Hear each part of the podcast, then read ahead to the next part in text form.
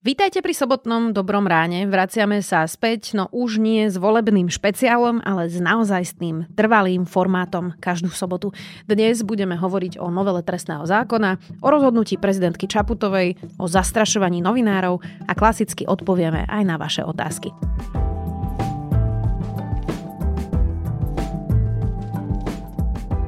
Vítajte pri Dobrom ráne sobota. Je tu so mnou aj zástupca šéf-redaktorky denníka Sme, Jakub Filo. Ahoj. Ahoj Zuzka a ahojte všetci. Moje meno je Zuzana Kovačič-Hanzelová. Začíname.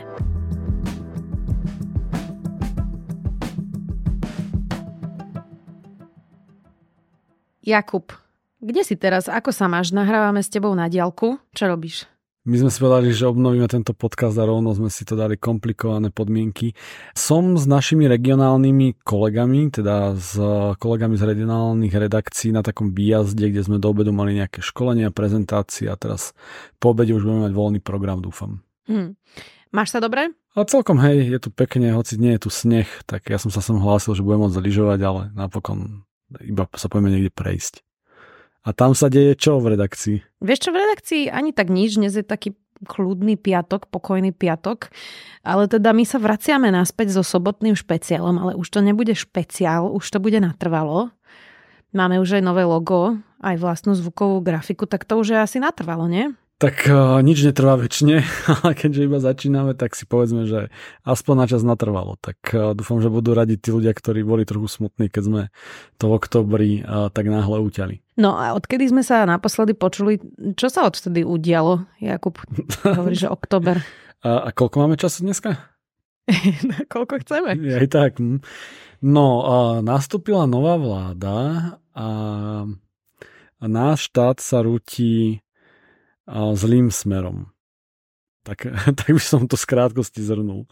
Či chceš to nejak kvetnatejšie? Nie, veď rozoberieme to krok po kroku.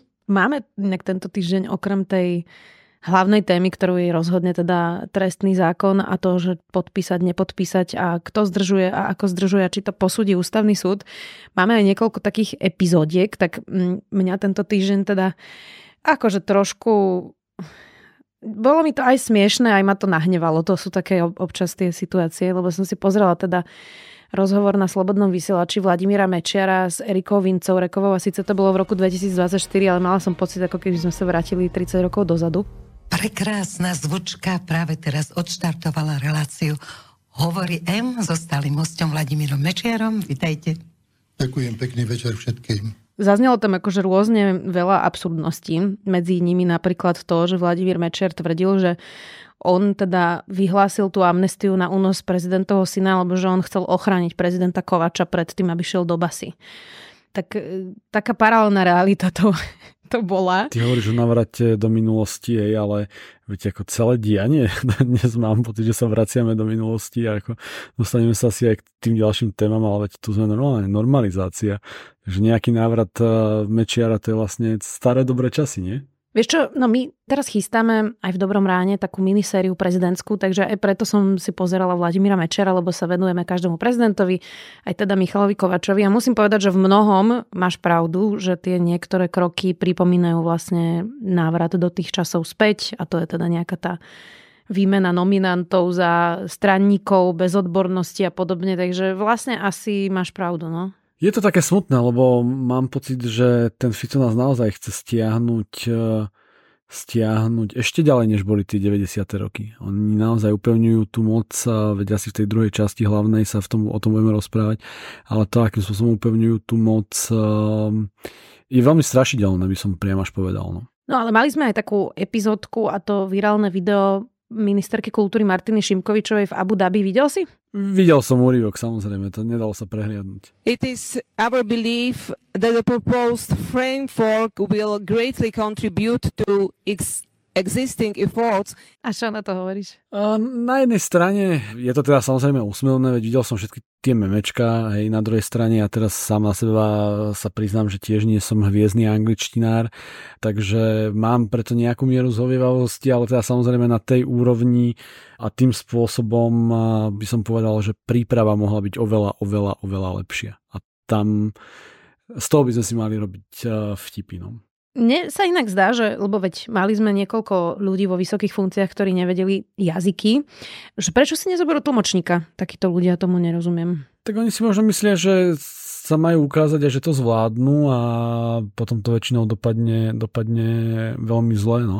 Ale presne, že veď tlmočník by bol elegantným riešením, ale obávam sa, že žiaľ pri ministerke kultúry aj z toho tlmočníka by napokon vznikli nejaké, nejaké vtipy, lebo teda on je vďačný objekt. Inak mm, to tiež sa môžeme vrátiť do tých 90. rokov. Napríklad ani prezident Kovač nevedel žiadne jazyky a chodil všade s tlmočníkom. Ale teda niekto už, neviem, kto mi rozprával epizódy z rokovania Jana Luptáka v Bruseli a že teda chodil s tlmočníkmi, ktorí často netlmočili to, čo hovorí, aby sa za ňo nemuseli hámbiť. Teda to neviem, či to je pravda, ale minimálne to boli historky, ktoré chodili. Dobre, ale nechajme Abu Dhabi tak. Jakub, my sme teda pôvodne mali ten volebný špeciál pred parlamentnými voľbami, teraz sme pred prezidentskými voľbami. Vyzerá teda, nevyzerá, ale už to vieme, o, o ten palác zabojuje 10 mužov teda ich kandidatúru už oficiálne prijal predseda parlamentu Peter Pellegrini, ktorý je jedným z kandidátov na prezidenta. A máme už aj prvý prieskum ako pre televíziu JOJ. Asi nikoho neprekvapilo, že teda vedie Peter Pellegrini s 39%, Ivan Korčok 37,2% a tretí hlboko pod nimi Štefan Harabin s asi 8% a potom Igor Matovič s asi 5% a Jan Kubiš s 3%. Tí ostatní sú teda ďaleko, ďaleko e, za a pod 3%. To asi nebolo prekvapivé, nie? Takýto prieskum. Asi to nebolo prekvapivé, ale napriek e, takým tým prvým číslam e, z jesene ešte, ktoré boli od Buka, tak ten rozdiel medzi Petrom Pellegrinim a Ivanom Korčokom je výrazne menší. A zároveň teda ma prekvapujú čísla, či už pre Štefana Harabina, alebo aj pre toho Igora Matoviča. No, to je... A oni sú samozrejme nízke, bez akýchkoľvek šanci postúpiť do druhého kola, ale to ukazuje, že stále je tu skupina ľudí, ktorej nerozumiem na základe akých kritérií si vyberajú. Lebo aj keď e, je niekto priaznivcom rovnakých myšlienok ako Štefan Harabín, hej, a tak ako povedzme, že to chápem, len e, nechápem prečo chcú, aby ich reprezentoval práve Štefan Harabin. Tomu naozaj nerozumiem. Veď môžeme sa porozprávať s takými voličmi, keď je teraz tá kampaň, ale mm, je zaujímavé vidieť na tomto, že tým, že je to také tesné medzi Pelegrinim a Korčokom, tak keď sa vlastne pozrieš na tých zvyšných kandidátov a dáš si dokopy tie percentá, tak ja teda priznám sa, že pochybujem, že by voliči Štefana Harabina a Andrea Danka, ktorí spolu dokopy dávajú až 10%, by šli v druhom kole voliť Petra Pellegriniho aj preto, ako na ňo obidvaja útočia. Za to si myslím, že voliči Igora Matoviča a Jana Kubiša, asi aj Patrika Dubovského a možno aj Kristiana Fora pôjdu voliť podľa mňa Ivana Korčoka, tak javí sa, že on tam práve naopak tých 10% ako keby má návrh, e, keď si to takto nejako jednoducho zrátaš. Alebo to neplatí takáto matematika? Ja si s ňou zatiaľ nie som vôbec istý, keďže z tých dát, e, ktoré zverejnilo, ako nevidíme nejaké druhé voľby alebo nejaké širšie e, uvažovanie. Budúci týždeň my budeme mať náš prieskum od agentúry NMS Market Research, kde by sme mali mať aj takéto hlbšie socdemo, tak tam potom uvidíme a môžete to nájsť u nás na webe, ako sa tí ľudia prelievajú. A ja si stále myslím, že časť voličov Štefana Harabína aj Andreja Danka napokon sa prikloní k Petrovi Pellegrinimu, keďže on tú kampaň vedie tak, aby ich minimálne neodplašoval. Samozrejme nejaká animozita tam bude. A vôbec nie som istý o voličoch Jana Kubiša, že by sa mali vrhnúť do náručia Ivanovi Korčokovi. To zase tam by som bol zatiaľ zdržanlivý. A samozrejme, no, Igor Matovič, Kristián Foro alebo Patrik Dubovský a tí ľudia, ktorých volia v prvom kole by mohli pomôcť Ivanovi Korčokovi, ale strašne bude závisieť, alebo teda veľmi bude závisieť od toho, aké signály potom napokon vyšľú títo ľudia vo vzťahu k Ivanovi Korčokovi no a práve pri tom Igorovi Matovičovi. Tým, aká je on neriadená strela, no neviem, neviem neviem. Ale ako zaujímavo si to, to porozprávala, ako, ako nad tým uvažuješ, len uh, chcelo by to trošku hlbšiu analýzu toho, kto sú tí voliči tých menších kandidátov. To rozhodne. Vedia, ja nie som ani sociologička, čo si budeme klamať.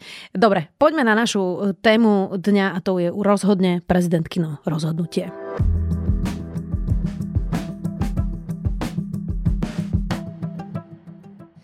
Novela bude mať priame a negatívne dopady aj na osoby, ktoré môžu byť poškodené majetkovou trestnou činnosťou.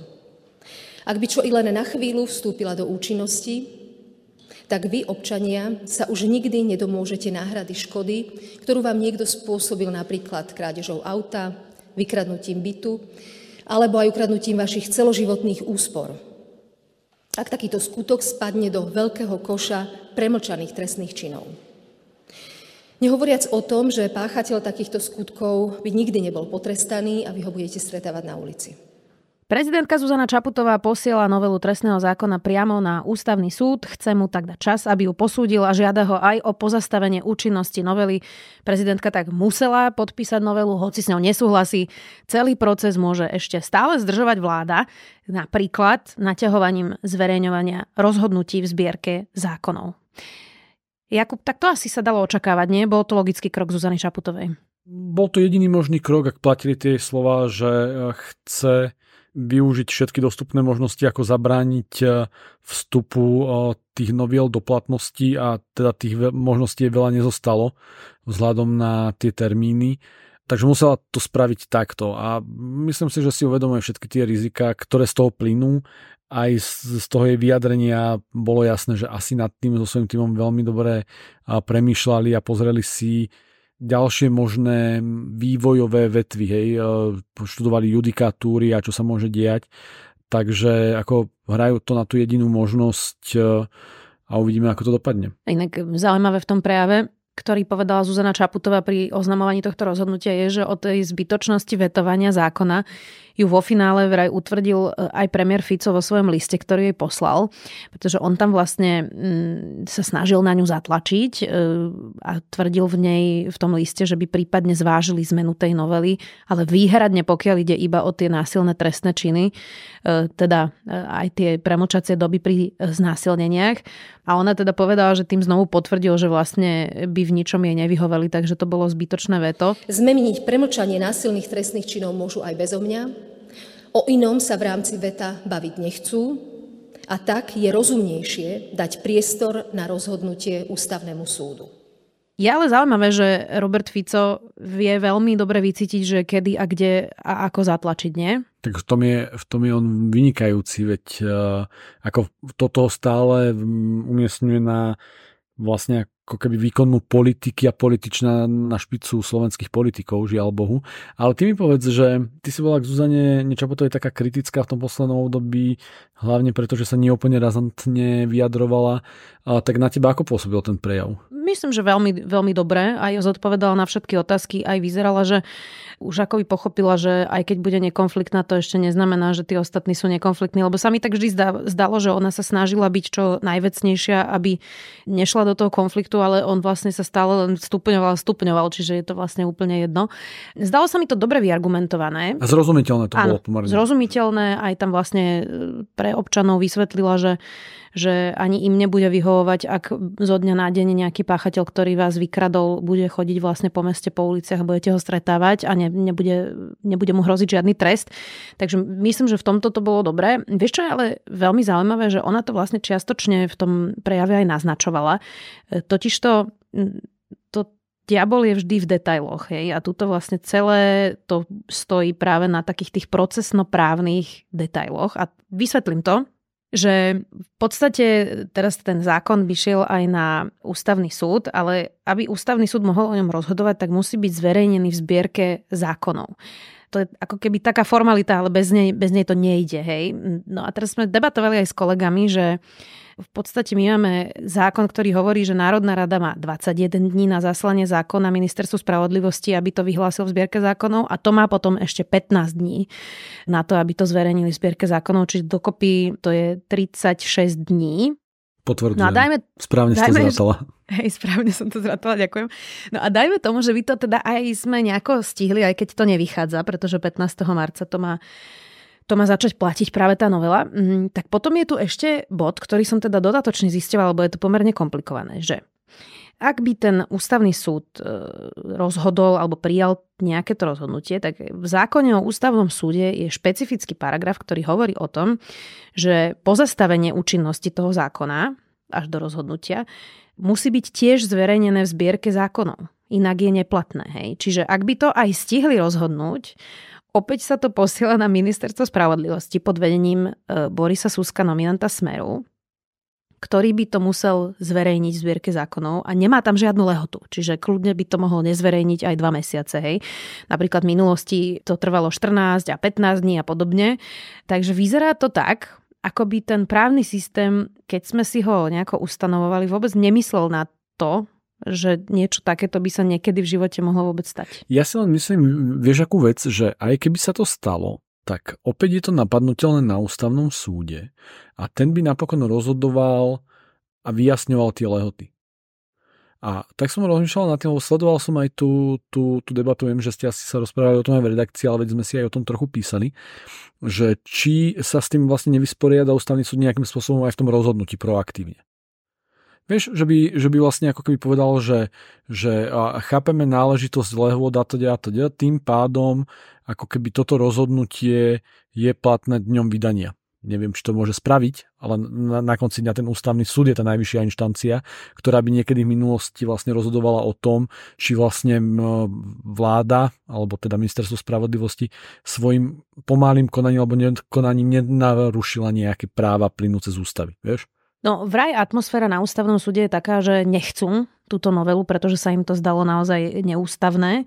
Tak e, uvidíme, ako kreatívni budú v tom rozhodnutí. Rozhodne to nebudú mať ľahké. Bude to precedens, ktorý bude podľa mňa no, nová vec, e, ktorá sa ešte nestala. Tak ak by to nebolo také vážne, tak by to bolo veľmi, veľmi právnicky zaujímavé. Ja by som veľmi chcel vidieť e, Roberta Fica v momente keď bude toto rozhodnutie publikované alebo zverejnené. Veľmi by ma tá scéna zaujímala. Niekedy si si predstavujem, že to bývalo v takých tých sci-fi filmoch alebo tak, že sú také tie uh, robotické muchy, ktoré dokážu snímať kamerou, tak by som si rád pozrel takúto scénu z centrály Smeru. Hmm. Máme nového riaditeľa uh... SIS, tak aby takéto muchy nepoletovali v redakciách slovenských médií, tak um, to beriem tak, ako všetko je to v rovine sci-fi, hej.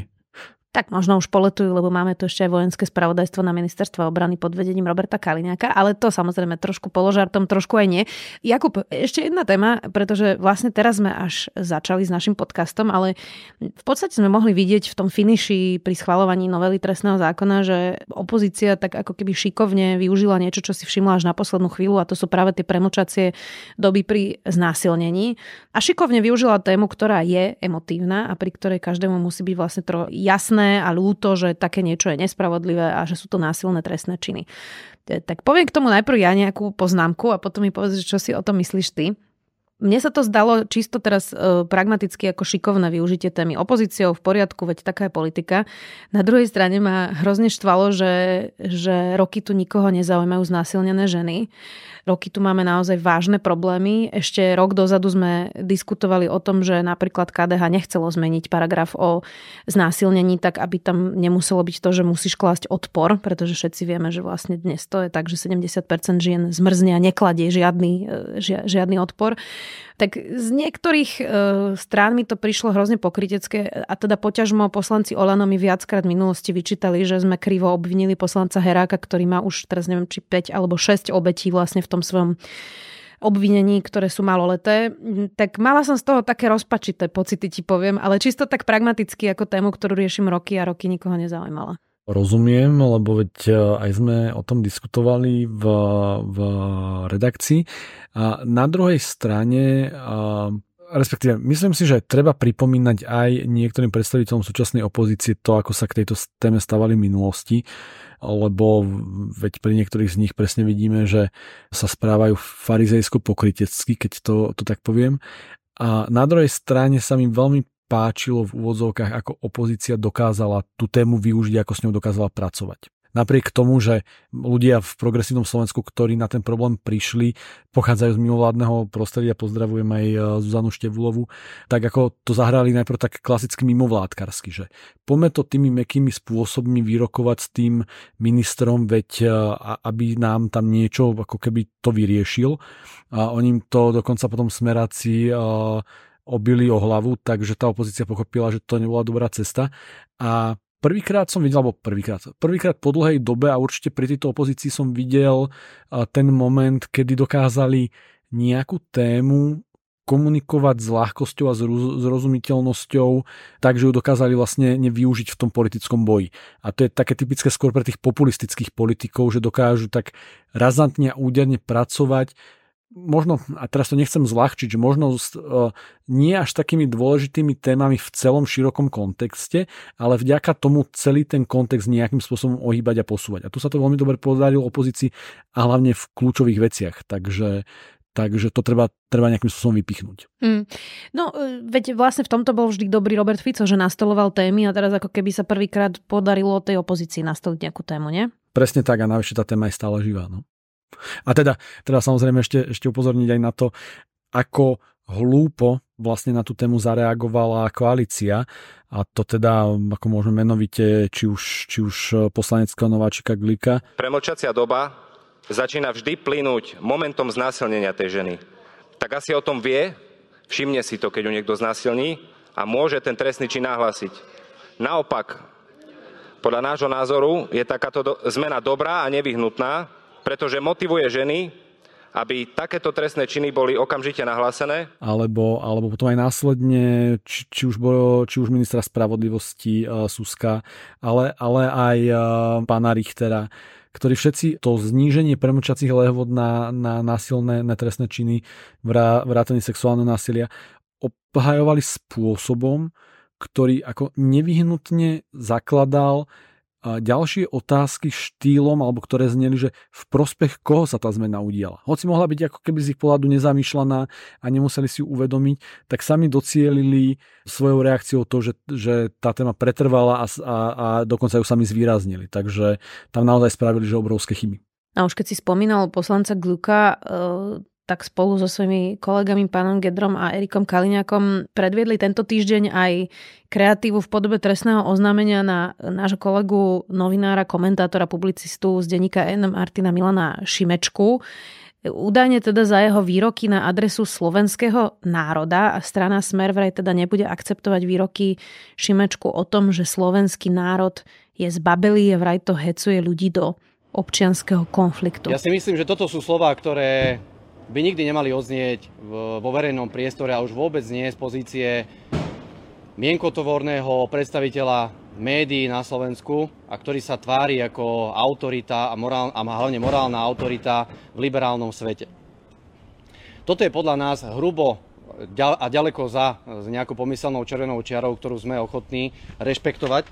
Tak toto je začiatok útoku na slobodnú tlač? Mm, áno. Najprv poviem taký disclaimer, že aby sme sa netvárili nejakým spôsobom elitársky, je určite prípustné uh, kritizovať e, aj novinárov, aj ich kritizovať za ich činnosť a v prípade, že sa dopustia nejakých vážnych vecí aj povedzme v trestnoprávnej rovine. Ale to, čo vidíme teraz, tým vôbec nie je. Hej. Táto antinovinárska, antimediálna úderka, ktorá sa sformovala okolo tej trojice, ktorú si pomenovala, teda e, Erika Kaliňáka, Gluka a Gedru. Ja by som tam ešte priradil aj e, Máš Gúta, bývalého hovorcu Smeru a tiež teraz poslanca. Tak v zásade ich cieľom je ovládnuť nejakým spôsobom mediálne prostredie a viesť systematický boj a kampaň s kritickými novinármi. A videli sme to nielen na príklade Martina Šimečku, ale bolo to aj spôsob, akým konfrontovali Mariana Leška. Hoci opäť môžeme sa baviť o podstate te, te toho vecnej podstate toho, čo tam išlo, a, ale podobným spôsobom proste tie minulosti ako keby atakovali Petra Bárdyho, samozrejme aj teba za v zásade ako keby s falošným motívom, keď to, to tak poviem. A títo ľudia normálne využívajú um, sociálne siete, pripravené videá, ohýbajú realitu, normálne vytvárajú také, také falošné narratívy a robia to proste s cieľom, aby naozaj kritických novinárov šikanovali, zastrašovali, nejakým spôsobom umlčovali, znechucovali ich práci, teraz sa dokonca obháňajú nejakými trestnými stíhaniami. Takže uh, treba na túto ich činnosť upozorňovať a je to naozaj veľký útok na slobodnú tlač. v súčasnosti. Hm. Tak ono, my sme v takej situácii, že vlastne sa ti nechce reagovať na politiku a dostávať si s nimi do nejakého sporu, veď ja som tiež zvažovala, že či sa vlastne nejako ozvať proti útokom, len to nejako presahlo už moju mentálnu hranicu, kde som vlastne už mala pocit, že treba reagovať, ale je to nepríjemné, vieš, že, lebo to nie je naša úloha sa konfrontovať s politikmi, ani to neradi robíme. Ale na druhej strane rozmýšľala som nad tým, čo teraz hovoríš o tých sociálnych sieťach, že ja som teda natočila krátke video, kde som reagovala na Luboša Blahu a to video má dneska nejakých skoro 800 tisíc videní. E, a keď som pozerala, že koľko majú tie ich videnia, tak e, akože je to násobne menej, hej. Čiže e, akože dá sa to vlastne v nejakom bode aj chvíľku vyhrať, ale dlhodobo sa to vlastne nedá, hej, pretože presne ako hovoríš, človeka to znechutí a zároveň nechce reagovať na každý výpad, lebo to by sme nič nerobili. Tak ťažko povedať, ako sa s tým vysporiadať. Čo je podľa teba najlepší spôsob?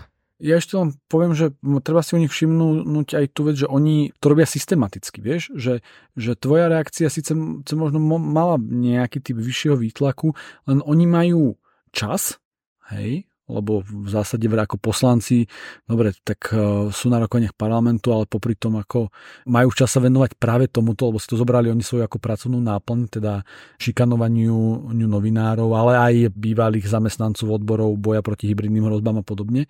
Majú na to chuť, Hej, proste z nich až srší tá arogancia, tá pomstichtivosť, e, sú trochu ako takí, takí, takí chlapci zo základnej školy, ktoré šikanovali svoj, svojich e, spolužiakov a, a keď sa na nich prišlo, tak sa schovávali za, za chrbátik nejakých bohatých oteckov.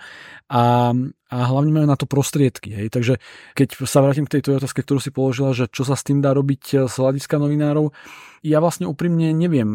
Správne si povedala, že našou úlohou teraz nie je viesť nejaké osobné zápasy s politikmi. Ako našou úlohou je poukazovať na, na prešlapy politikov, na chyby, ktoré robia vo svojej práci, lebo to je v záujme verejnosti. My tie informácie poskytujeme verejnosti, aby sa verejnosť na základe nich mohla proste rozhodovať pri najbližších voľbách a to nie je niečo namierené osobne proti Robertovi Ficovi, je to proste ako spojené s výkonom jeho funkcie. To v minulosti sa to dotýkalo aj Igora Matoviča, aj Mikuláša Zurindu a týchto rovnako hnevalo, ale až teraz e, ten smer vypracoval nástroj, ako systematicky začať útočiť na novinárov, ktorí si len robia svoju robotu. A to odpoveďou um, asi má byť to, že ako budeme v našej robote sa snažiť proste pokračovať, budeme sa snažiť neznechutiť sa a nenechať sa znechutiť e, nimi. No a, no a zároveň ako keby v tej časti spoločnosti, ktorá, ktorá to vníma, je pričom proste vysvetľovať, e, vysvetľovať e, to, čo sa deje v, v situáciách, keď to bude nevyhnutné. Dobre, nechajme teda túto tému už um, žiť samostatný život a poďme na našu tradičnú Myslím rubriku. si, že sa k nej ešte budú, prepáč, že ti to skočím, myslím si, že sa ešte k nej v budúcnosti budeme vrácať, lebo ne, nevylučujem to. To nebude ojedinelý, ne, nie je to ojedinelý prípad. Poďme na našu pravidelnú rubriku otázky od našich poslucháčov.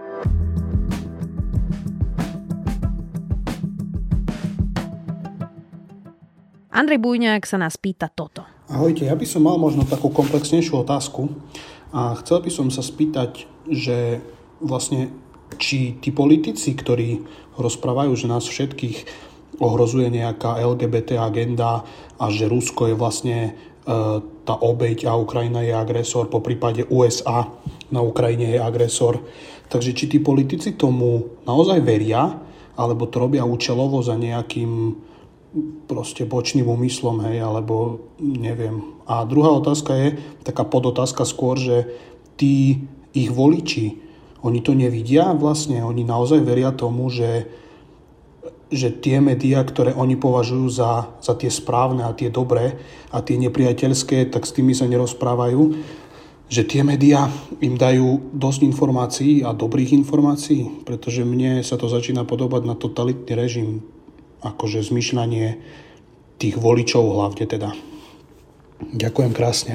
Podľa mňa to je individuálne od politika k politikovi. Myslím si, že v minulosti, či už Luboš Blaha alebo aj Robert Fico, to skôr začali využívať eh, tieto agendy, napríklad eh, agendu LGBT, ako nástroj na mobilizovanie určitej časti verejnosti, u ktorej chápali, že ich získajú ale v nejakom momente sa to, alebo sa im to určite zotrelo a dnes sú oveľa bližšie k tomu, že mnohým tým veciam možno nie úplne presvedčenie autenticky veria, ale budú do nemlhe presviečať, že, že to tak je. Hej. Budú naozaj ako pôsobiť presvedčivo a čas z nich tomu asi naozaj, naozaj verí aj rozumie. No ja teda sledujem mm, tieto dezinfo kanály pomerne často a musím ti povedať, že pripomína mi to také sektárske zmýšľanie. Že napríklad vidím teraz, že keď e, prichádzajú aj nejaké kauzy tejto vlády, že oni si to tam aj postnú a napíšu si k tomu, že no a čo?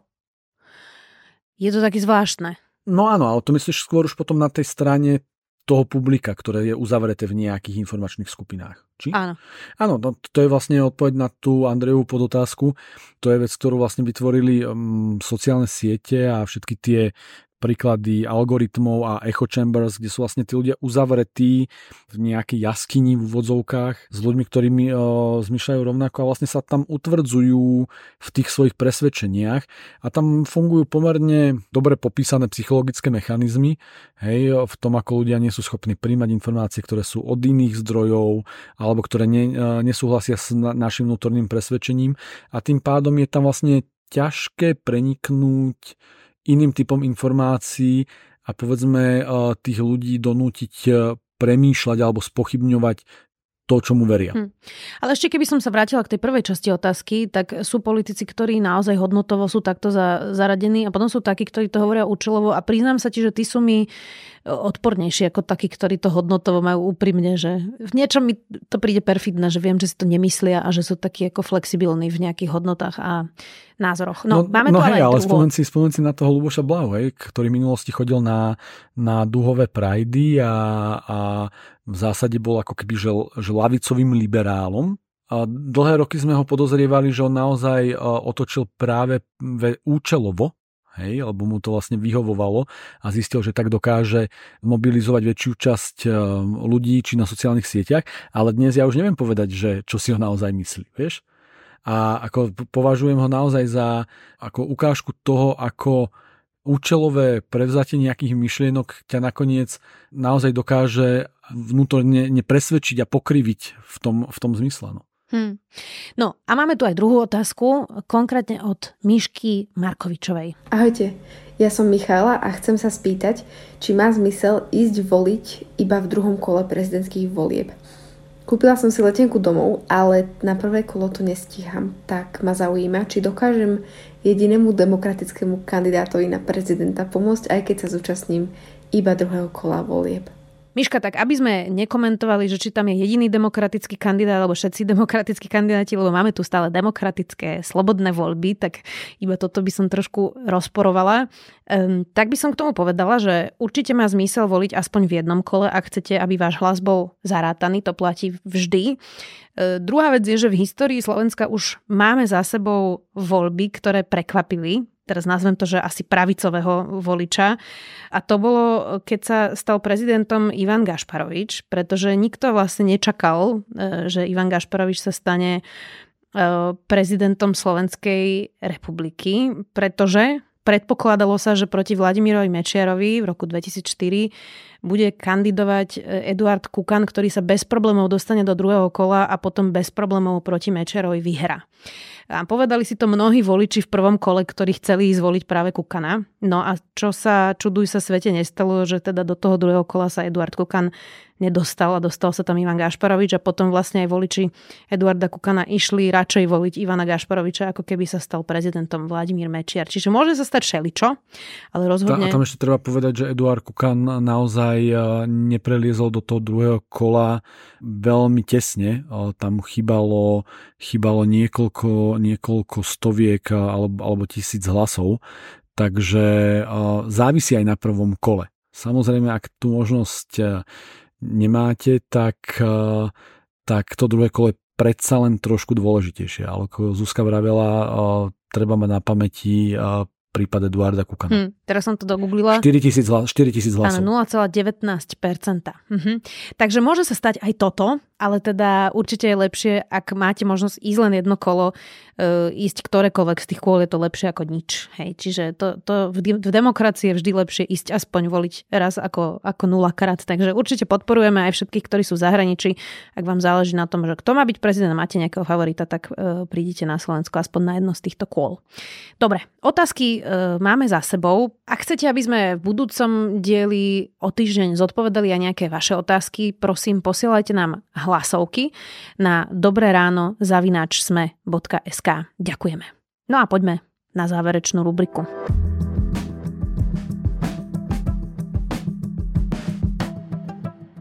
Nebude to áno, nie, Jakub, záverečná rubrika. Ale naša záverečná rubrika je, že sa lúčime vždy s tým, e, čo ťa tento týždeň zaujalo, potešilo, čo dobre si videl, počul, čítal, to už je úplne jedno. Niečo také proste oddychovejšie, keď už sme naložili, tak poďme trošku vypustiť paru. Tak e, čo ťa tento týždeň zaujalo? Ja mám pocit, že potom asi neoddychujem, lebo mňa častokrát pozitívne zaujímujú aj vážnejšie veci. A, ale tento týždeň e, chcem veľmi vypichnúť produkciu našej kolegyne Barbory Plávalovej, ktorá zozbierala príbehy obeti sexuálneho násilia. Je ich celkovo 19. Spravili sme k tomu ako pekné noviny, kde, kde vlastne tým, že niektoré z tých obetí nechceli hovoriť pod svojím menom, nechceli sa dať odfotografovať, čo je pochopiteľné, ale každá z nich nám dala otlačok svojej dlane v oranžovej farbe, ktorá tá oranžová je symbolom, symbolom boja proti násiliu páchaného na ženách a deťoch. Takže to bola podľa mňa veľmi silná vec, ktorú vlastne všetkým odporúčam, pretože mm, ju nájdete aj u nás na webe, ale stále ju nájdete aj vo víkendovom vydaní v papieri, kde to predsa len, keď to máte pred sebou, tak je to ešte taký, taký, taký artefakt.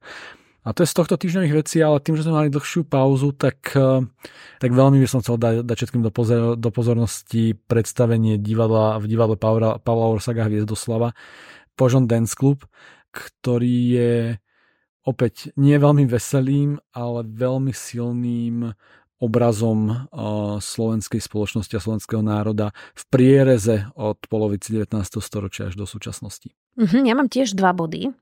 Prvý je tiež zdanlivo smutný, prepač.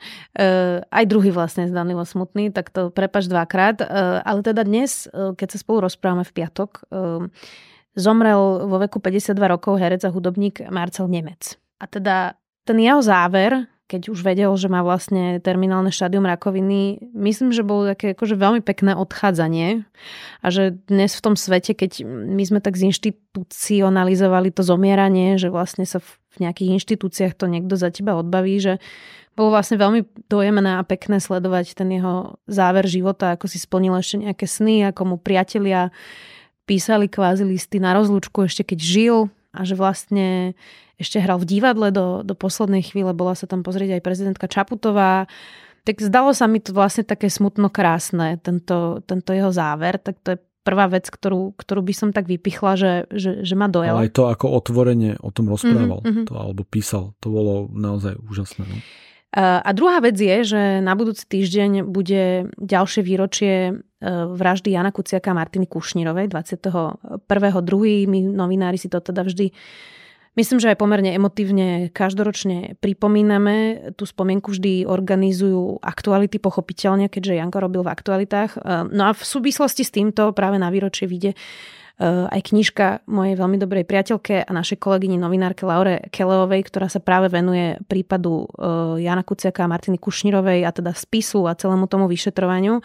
Laura tomu venovala extrémne veľa energie a je to teda fantastická kniha, ktorá bude už vlastne budúci týždeň k dispozícii a môžete si ju kúpiť. Takže Eh, možno aj na pripomenutie toho, aby sa história opäť neopakovala, je dobre si vlastne hovoriť, čo sa stalo a ako sa stalo, tak to všetko v tej knižke nájdete. Tak uh, toľko asi odo mňa. Jakub, tak dneska sme mali taký pomalý rozbeh. Máš taký pocit?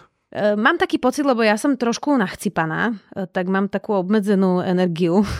Púzuje mi tu hlava, takže že, že za seba možno skôr hovorím, ale E, nemyslím to vzlom, e, myslím to skôr tak, že akože štartujeme pomaličky a už pôjdeme len hore. E, Ale musíme tak... začať aktívne hľadať tie pozitívne veci, lebo teraz som si trochu uvedomil, že, že po tomto závere teda, no. Slubujeme. Slubujeme, že budeme hľadať pozitívne veci. Um, a ďakujeme veľmi pekne, že ste opäť s nami aj v sobotnom dobrom ráne. Uh, počujeme sa opäť o týždeň. A, a Jakub, tebe ďakujem, že si tu opäť so mnou bol. Jakub Filo, zástupca šéf-redaktorky denníka Sme vďaka. A Zuzana Kovačič-Hanzelová. Ďakujem aj Zuzka. Do počutia vám všetkým, užite si víkend a do počutia o týždeň.